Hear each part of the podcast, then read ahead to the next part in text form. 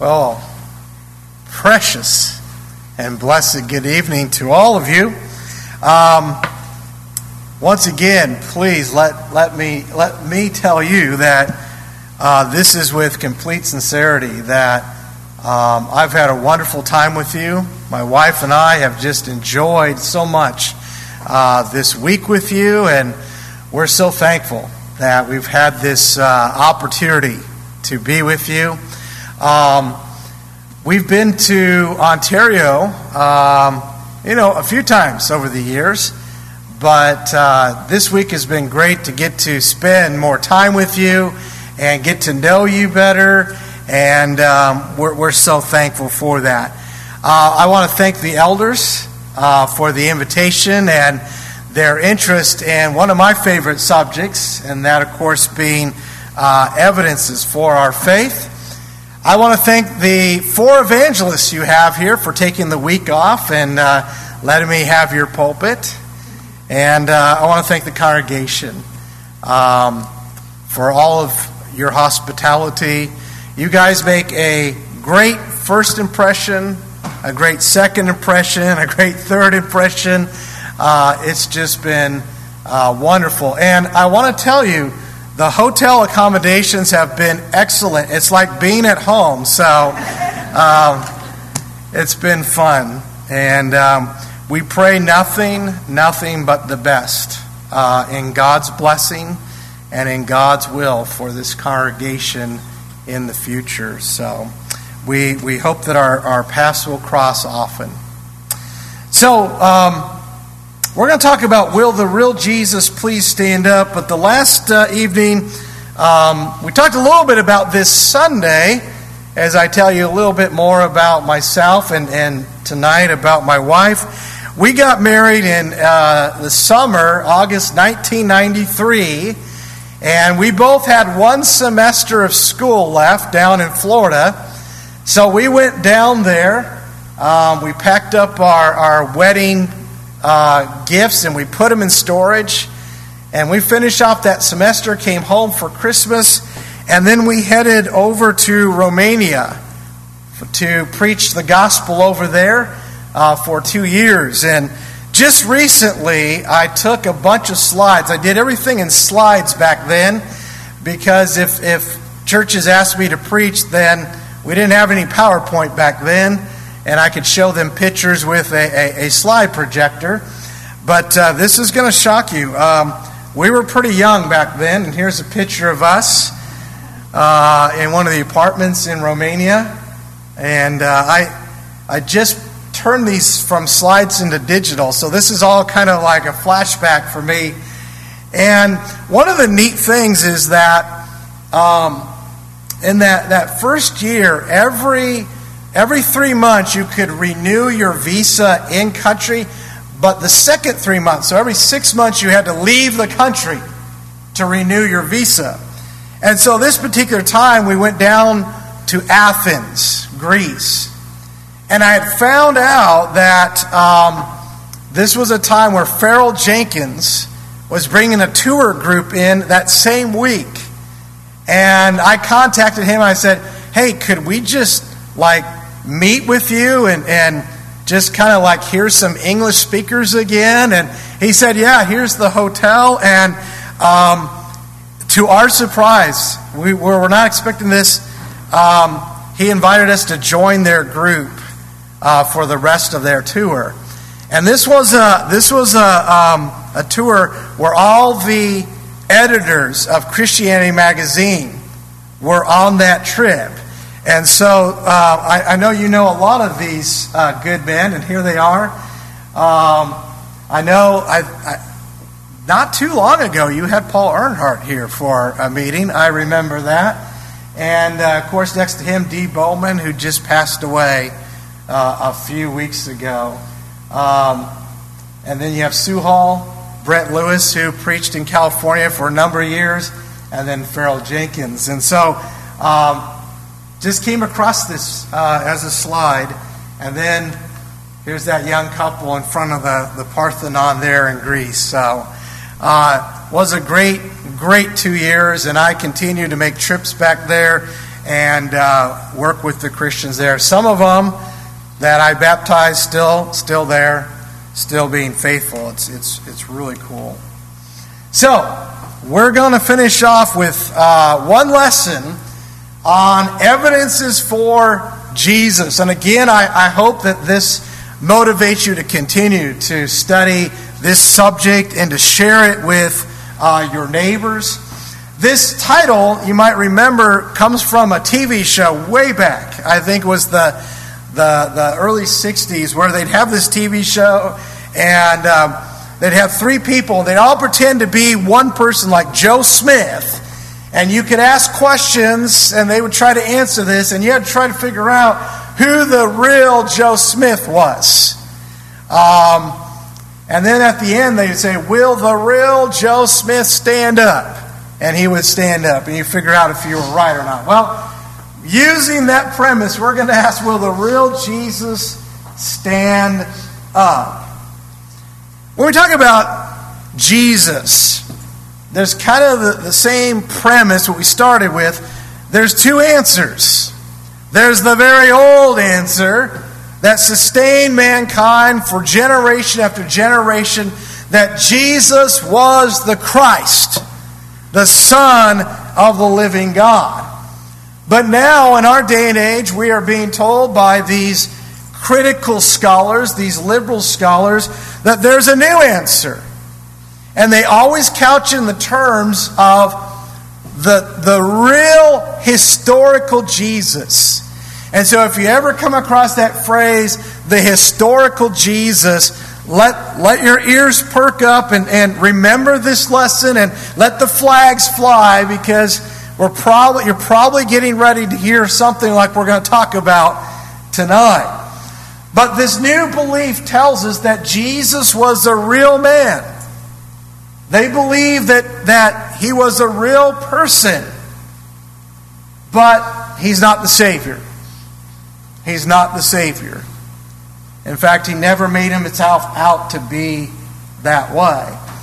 And so it's kind of interesting. You would think the easiest thing to do is just like say, well, Jesus wasn't even real, just made up, right?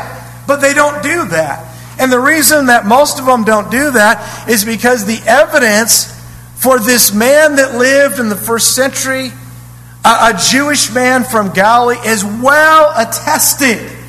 Not just in the Bible, but with secular historical writers. They write about Jesus and they have no motivation to talk about who Jesus was believed to be. They're not believers. So they have no motivation to, to mention him other than he was real. And this is what's going on. And they're just reporting on what's happening in their day. And so they don't deny that there was a real man on the earth, and his name was Jesus of Nazareth. Um, like I said, even secular writers speak of Jesus and his existence. However, and we talked a little bit about this before. These liberal scholars today, and this is that, that arrogance, they believe that they're smart enough to tell you who the real Jesus is today. They're smarter than those who lived and wrote in those early days.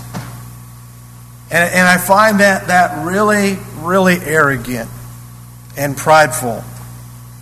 And I really want to encourage anyone that's listening to this if, if this is what you've heard, don't just believe it. Don't just think, well, these are the experts. What I've tried to point out to you this week is that they are so called experts, but they have an agenda. They approach the subject with a conclusion already made and now they're just going to do whatever they can to make you believe that conclusion. And so they're smart enough to tell us who the real Jesus is. And so we see books like this. I don't know how well you can see this, but the title of this book is this The Acts of Jesus. What did Jesus really do? And so, what's the premise? What the Bible tells you isn't the true story. But this guy is smart enough, he's going to tell you what Jesus really did. Here's a book called The, the Meaning of Jesus, where you have Marcus Borg, he's on the liberal side, the unbelieving side, telling his side of the real Jesus, the historical Jesus, and the conservative Jesus scholar, N.T. Wright, and they're kind of back and forth in this book about who is the real Jesus. You even get Paul into this, the first Paul, reclaiming the radical visionary behind the church's conservative icon. And notice the authors there are Marcus Borg and John Dominic Crossan. Those are two men that we are going to use because they're at the forefront of this liberal, critical view of Jesus. And then you have books like this Jesus Under Fire. Modern scholarship reinvents the historical Jesus. And so this is the new answer. What the Bible tells you isn't the real answer, isn't the truthful answer, but we're going to tell you about the real historical Jesus. So, we're going to start with this question Did Jesus die for the sins of the world?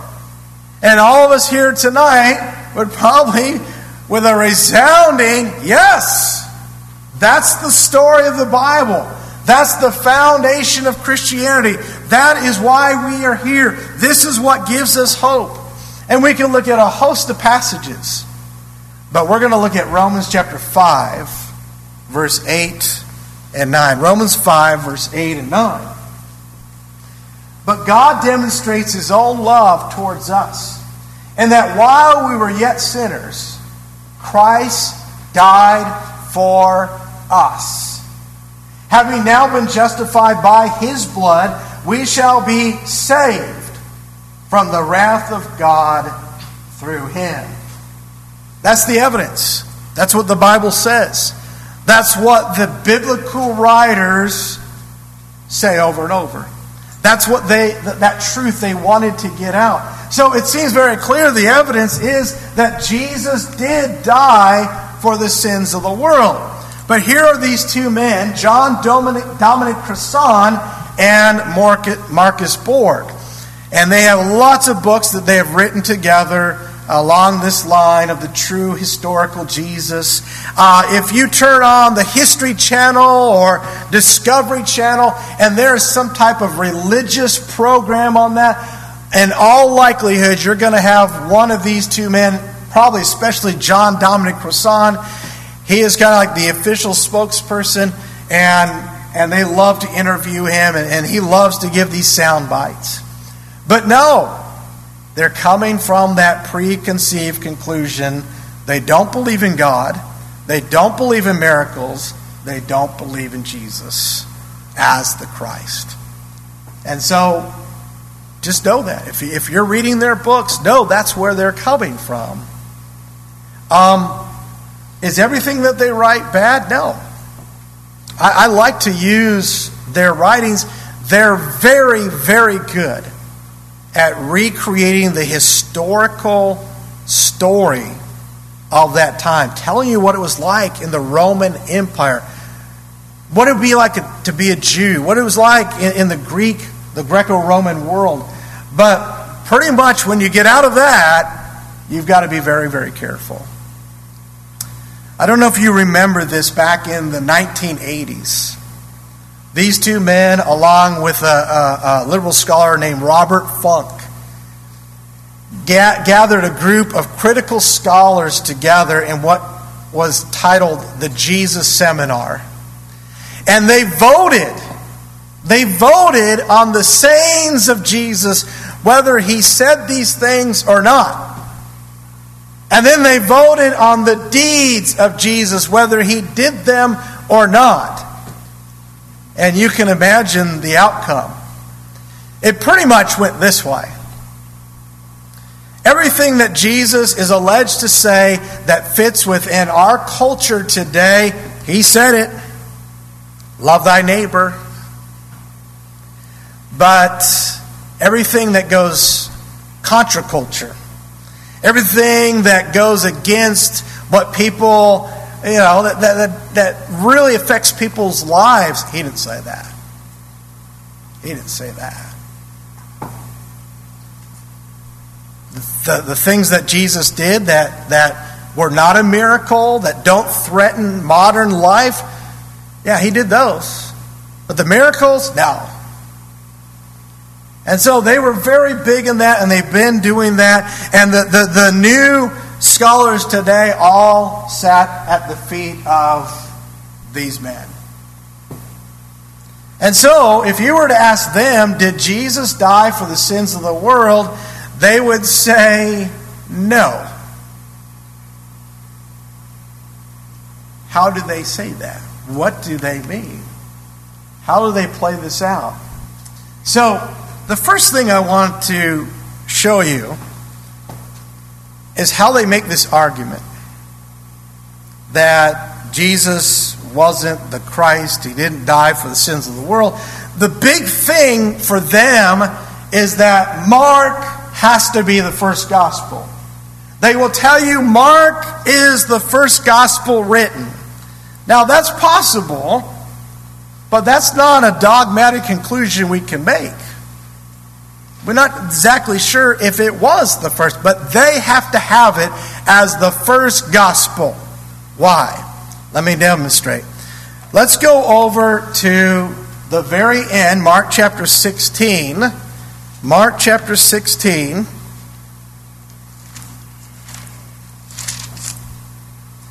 And as you start in verse 1 and you begin reading, this is where the women come to the tomb.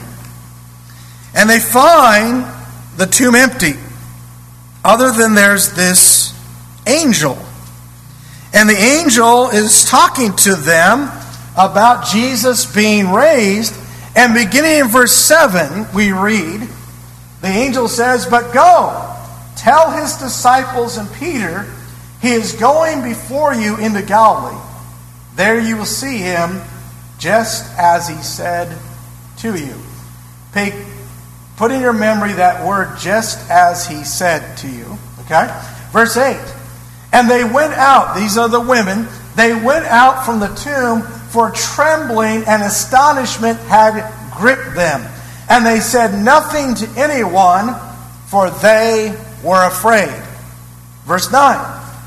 Now, after he had risen on the first day of the week, he first appeared to Mary Magdalene for whom he had cast out seven demons. She went and reported to those who had been with him while they were mourning and weeping. Now, the first thing that I want to point out to you, and I'm going to walk over here. So, if you're listening, I'm sorry my voice is fading a little bit. I want you to notice I've highlighted the nine with this bracket. So, in my Bible, Verse 9 has this bracket. And then if you go all the way down to the end of verse 20, you find the end bracket. Well, what, what's going on there? Well, my translators are saying, hello, there's something different about these verses. And so what I have to do is I got to go to the side column reference. If you have a, a Bible with good side or middle com, uh, uh, column reference, and you go over there and you find this. Later manuscripts add verses 9 through 20. So when you see the VV, that means verses. If you see one V, it means verse, singular. But here we're talking about verses 9 through 20. So what, what my translators are telling you is that the early manuscripts don't have these verses. But when you look at later copies of the Bible, these verses appear, but they're not in the early. And so what we have is called a textual variant. And there's a debate as to whether these should be part of Mark's gospel or, or if they shouldn't be part of Mark's gospel. And it's an interesting discussion that'll make your head spin like this and then back like this. There's good evidence both sides. That doesn't pose a problem for us because as you keep reading, you, will see that what's written in those verses is recorded elsewhere in the Bible. That even if you took it out, what is said here is spoken somewhere else in the New Testament. And so it's, it's not a, a big deal for us unless you're trying to change Jesus. And so for them, Mark's gospel has to be first because what can we do? Well, those verses weren't part of it. And they'll tell you that. That's, that's a must. So when you take those verses out, look at the way it reads now. And they, the women, went and fled from the tomb, for trembling and astonishment had gripped them, and they said nothing to anyone, for they were afraid.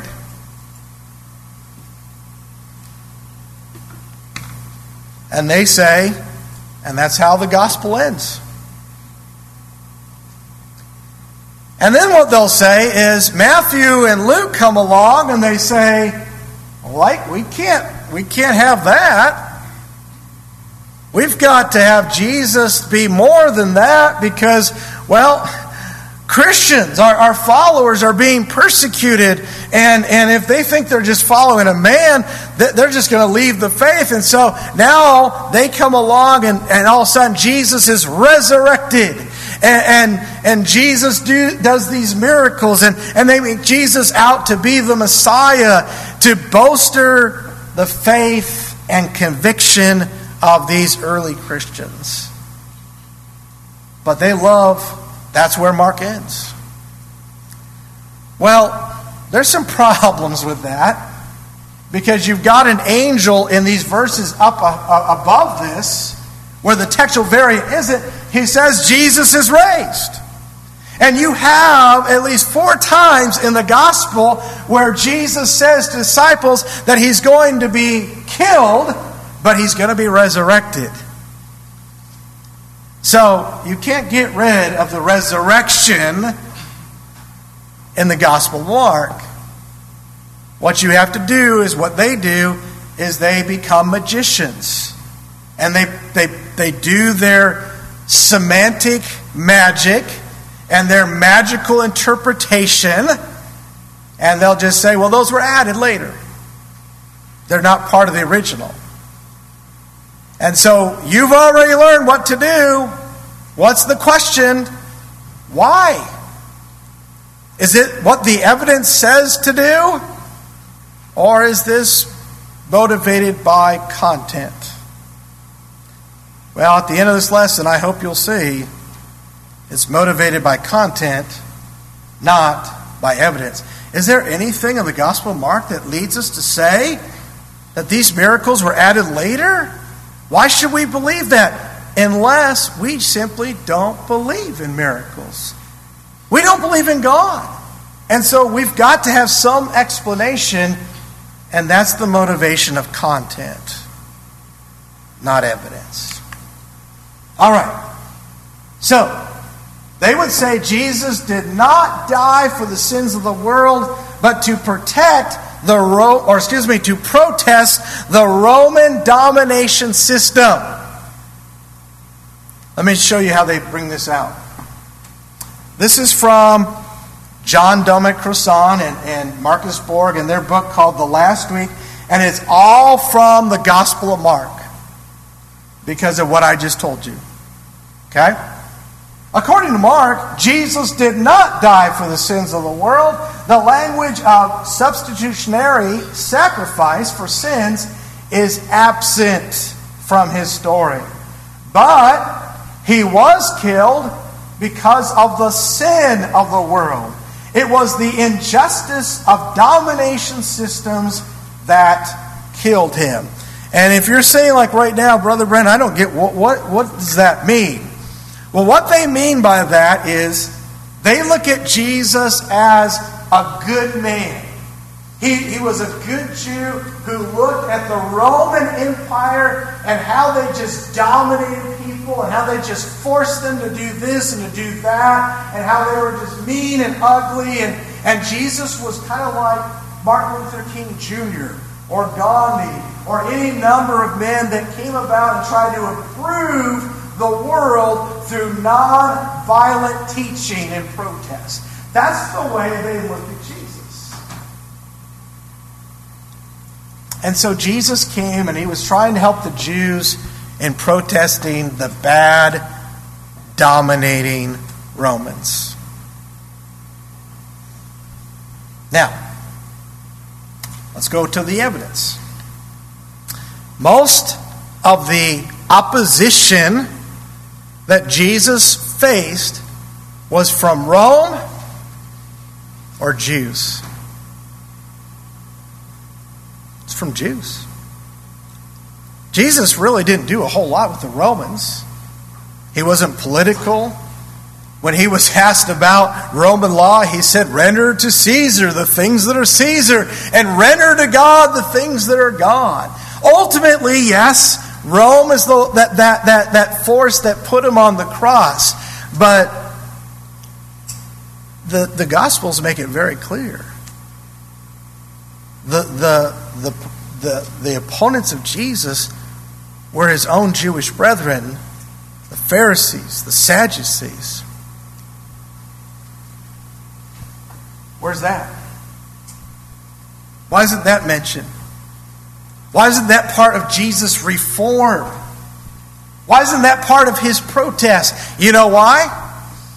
Because that is politically incorrect. We got Jews today, and you can't you can't say that they had any part of protesting Jesus or killing Jesus. We don't have Romans today, so you can put all the blame on them. It, it really does remind me when Jesus asked the Pharisees, John the Baptizer, from God or man? And they're like, well, if we if we say this, the, the we fear the people. We, we, we, don't want that. But if we say it's from God, then they'll say, Why didn't you obey him? And we just don't know. That's the same logic. If you say to me, Brother Brent, a lot of these scholars you're talking about seem very much like the Pharisees, you're absolutely right. You're absolutely right. So that's the way they view Jesus. Jesus did not die for the sins of the world, but he did die for the sin of the world. In other words, when you start protesting and you start taking on Rome and you keep going on, eventually you're going to cross a line and Rome's going to say, enough is enough. And so he crossed that line. He ruffled the wrong feathers.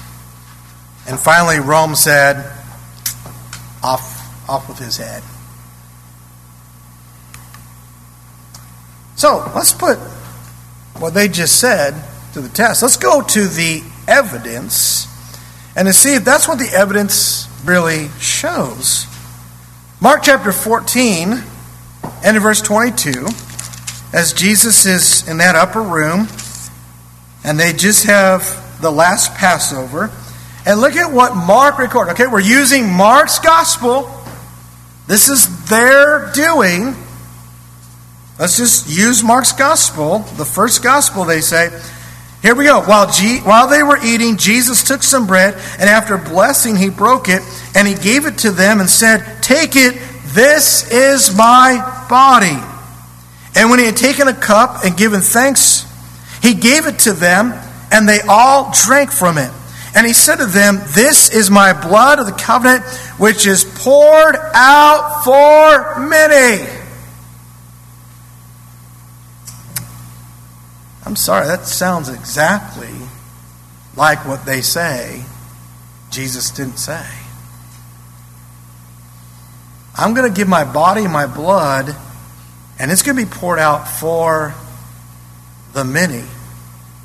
And these are the exact same words that Matthew later records, and Luke.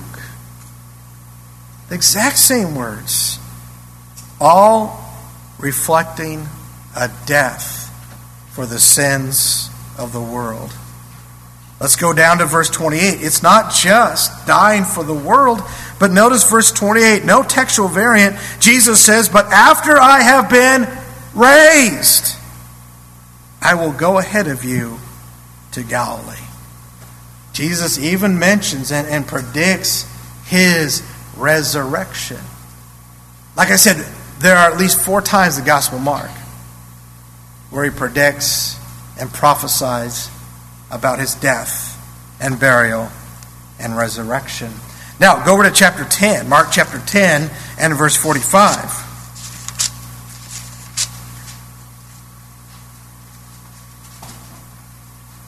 Here, Jesus in his teaching says, For even the Son of Man did not come to be served, but to serve, and to give his life a ransom for many. That that's, definitely sounds like a sacrificing his life for the many, for the world, for the sins of the world. And again, what they do is they go in there and they do their magic. But it's just words. And now you understand the motivation of that. So, when we look at the evidence, it doesn't seem to be what they're saying. So, is there protest on evidence? Or is it on content? Let's ask this question Did Jesus ever claim to be deity? Did he ever claim to, to be God in the flesh? They would say no. And here's what they would say. And, and what they're doing is they're looking at that, that passage in Mark where the chief priest, as one of the trials of Jesus, says, Are you the Christ? And they're looking at Jesus' answer.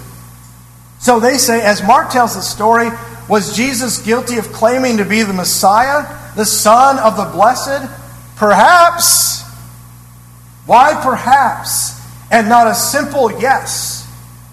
Mark does not report that Jesus taught this. In other words, Mark doesn't have Jesus teaching that he was deity. And his account of Jesus' response to the high priest's question about this is at least a bit ambiguous. Okay, that's what they say. Let's take a look at the evidence. Let's go to Mark 14 and verse 61 and let's look at this account.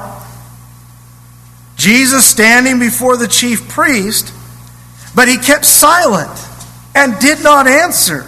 Again, the high priest was questioning him and saying to him, Are you the Christ, the Son of the Blessed One? And Jesus said, I am. And you shall see the Son of Man sitting on the right hand of power and coming with the clouds of heaven. And tearing his clothes, the high priest said, What further need do we have of witnesses? You have heard the blasphemy. How does it seem to you? And they all condemned him to be deserving of death. Where's the ambiguity? Are you the Christ? I am. That, that's pretty straightforward, isn't it? I, I, I, don't have trouble understanding that whole situation there. And not only that, what does the chief priest do after that? He tears his clothes and says, There it is, the blasphemy. Why was it blasphemy? Because he was making himself out to be God. That's what they knew, that's what they heard. But we're not smart enough. We need scholars today to tell us really how we are to see that. Let's go over to Mark chapter 2, verse 9. Mark 2, verse 9. This is the this is the story where they, they lower the paralytic through the roof. How many of us would, um, I think we should reenact that. How many of you would like to donate your house? And we're going to dig through your roof and we'll lower someone down? it's kind of a, a unique story. And Jesus uses it to make a point. Remember, as they lower him down, Jesus does not say to him, "Your sin, your, your, your, uh, you are healed. Take up your power." He says, "Your sins are forgiven." Now he hasn't made some mistake. He knows exactly what he is saying, and why he is saying it. And then they start grumbling. Why is he saying that? Only God can forgive sins. And that's exactly why he's saying that. And so in verse 9, he starts explaining which is easier to say to the paralytic, Your sins are forgiven, or to say, Get up and pick up your pallet and walk. But so that you may know that the Son of Man has authority on earth to forgive sins, he said to the paralytic, I say to you, Get up, pick up your pallet, and go home. And he got up immediately and picked up his pallet and went out in the sight of everyone so that they were all amazed and were glorifying God, saying, We have never seen anything like this.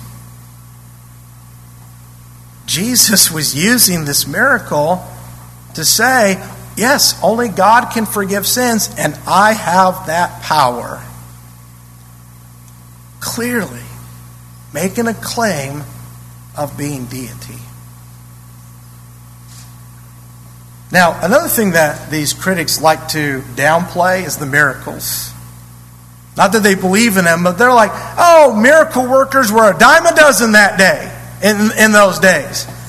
You know, there's always some shenanigans saying he could do a miracle and doing some magic trick, and, and there's some truth to that. There, there were some sorcerers. But notice the words, the, we have never seen anything like this.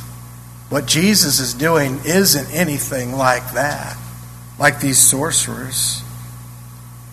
What an overstatement by them. So, the evidence is contrary to what they say.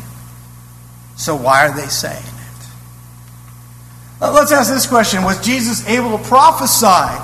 You've got Jesus prophesying in Matthew 24, which is also found in Mark chapter 13 about the destruction of Jerusalem.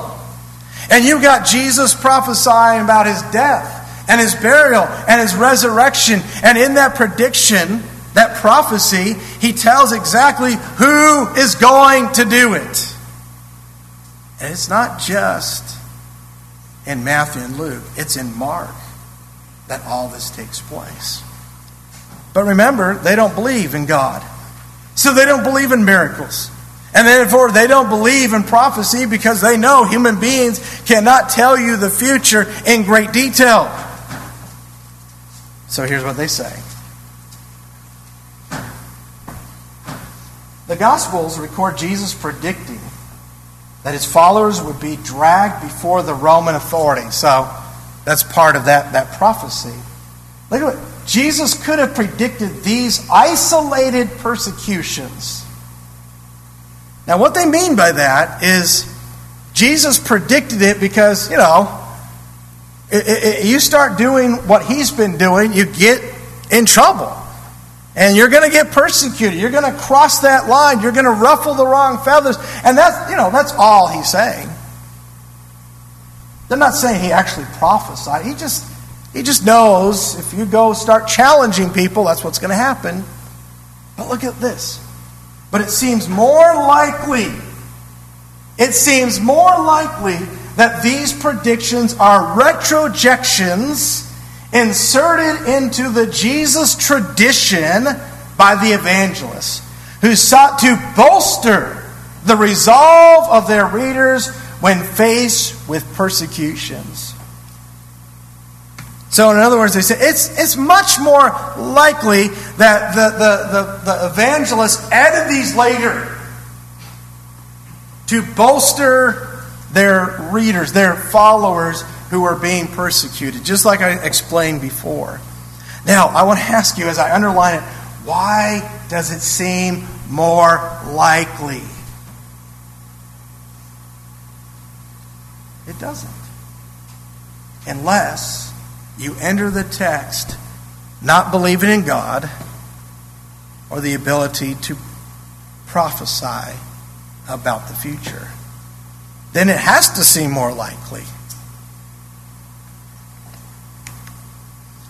So, why do they say this? I know I keep doing this, but that's why I do it. I, I want you to go home with this in your mind. I don't want you to forget it.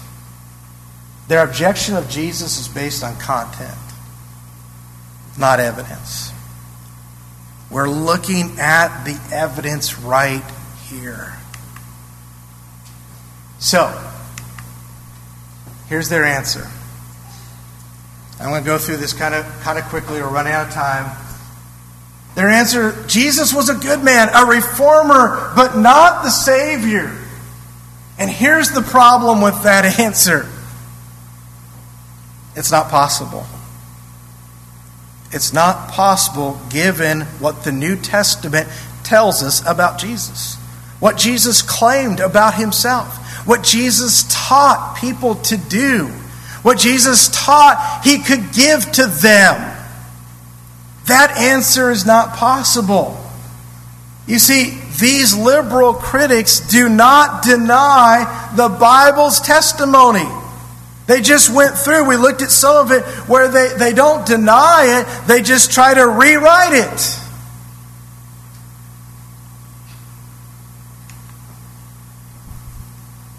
And so, if you do that, it leaves us with only three possible answers. Everything that we know about Jesus from the New Testament, there's only three possible answers, and none of them allow us to believe that Jesus was just a good man and a reformer. It's not possible. Why not? Here's your three possibilities. Number one, Jesus was who he claimed to be, he was the Messiah. That has to be a possibility. And I believe, as you do, the evidence is clear that he not only claimed it, he proved it. He showed it. But that's not a possibility for them. That's the door they're going to keep closed. And that's why we have to come up with the real Jesus, the new historical Jesus. But it's based on content, not on evidence. So, number two, if he wasn't who he claimed to be, there's only two possibilities. Number one, then he was a liar. And if he's not a liar, then he was a lunatic. He was a crazy man.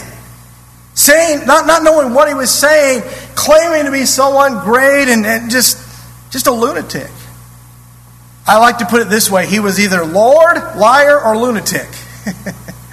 the three L's. But there's no other possibility. You see, if Jesus was a liar, then not only was he a liar, he was a hypocrite. Because he told people to be honest at all times. That's one of the things he taught. If Jesus was a liar, then he was extremely evil because he told people he could give them eternal life when he really couldn't. That he was a fool because he lived a lie that led to his premature death. For what? To get attention?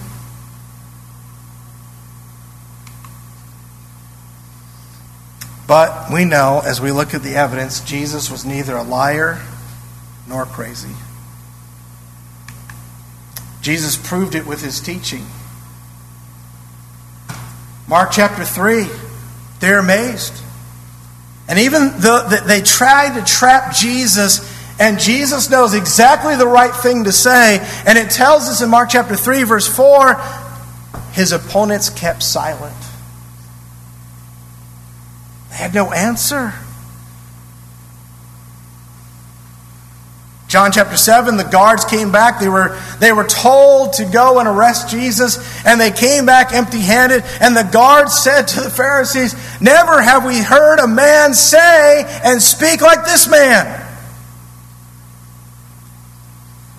His teaching was flawless, it amazed people.